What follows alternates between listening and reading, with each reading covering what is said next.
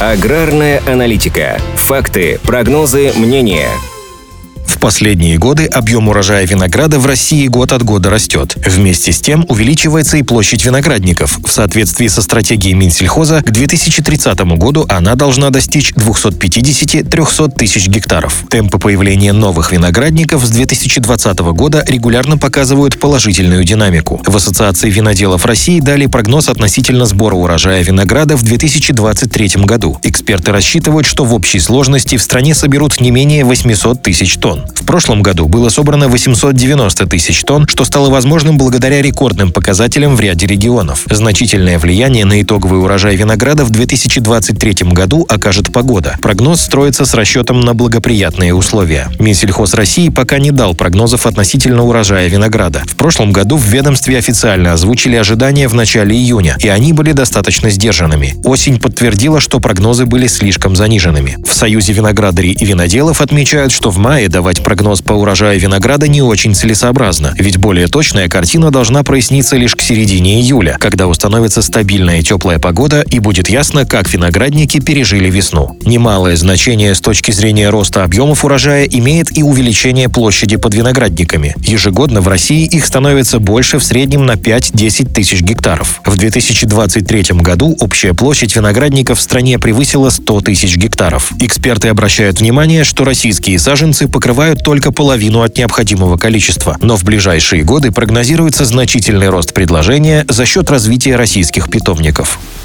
Аграрная аналитика подготовлена по заказу компании «Сингента».